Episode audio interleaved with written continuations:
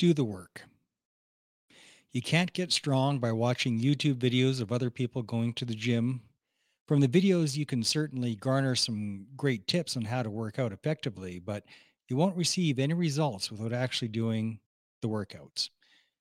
If you break your arm, that's not very useful to sit on the couch. It won't do anything for you. Sitting around just thinking about getting help for your arm is only going to cause you more unnecessary pain. If you wait a few days, your arm will start to set itself in the wrong position, causing more unnecessary long term suffering. By not addressing the issue and simply getting help, you've made your broken arm into a way bigger issue than it has to be. If you choose to stay at home and just wish you had help, you will suffer from your choices. If help comes to your door and you refuse to open that door, you will suffer from your choice. This is exactly the same for people who are suffering from post traumatic stress injuries. If you don't do the work, if you don't take positive action, you will suffer more than you need to. By procrastinating on getting help, the injury is getting worse than it needs to be. If you don't know where to start looking for help, start with my show. Operation Tango Romeo has over 230 episodes that are dedicated to investigating every form of healing that I can find.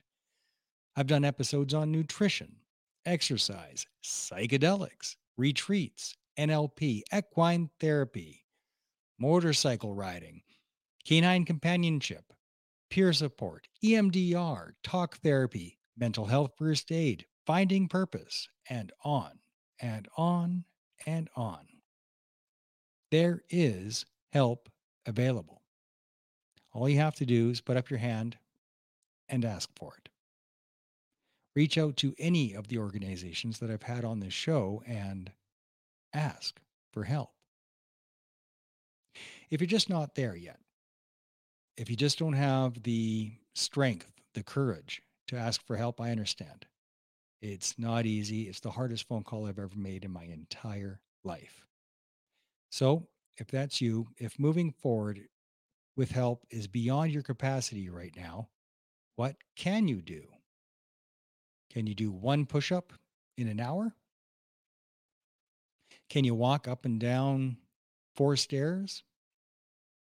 Can you do half of a body weight squat? Can you quit drinking alcohol? Can you attend a peer support meeting in person or online? Can you visit with someone at least once a week? Can you read one paragraph of a self help book every day? Can you learn one new word of a new language every day? Can you do yoga with the help of YouTube videos? Can you listen to one episode of my show every day? Can you call a service officer for help? Can you help someone else? Can you volunteer at a food bank or any other charitable organization? What skills do you have? which could be used to help another human being or an animal. Can you babysit a dog while people are on vacation? Or a cat?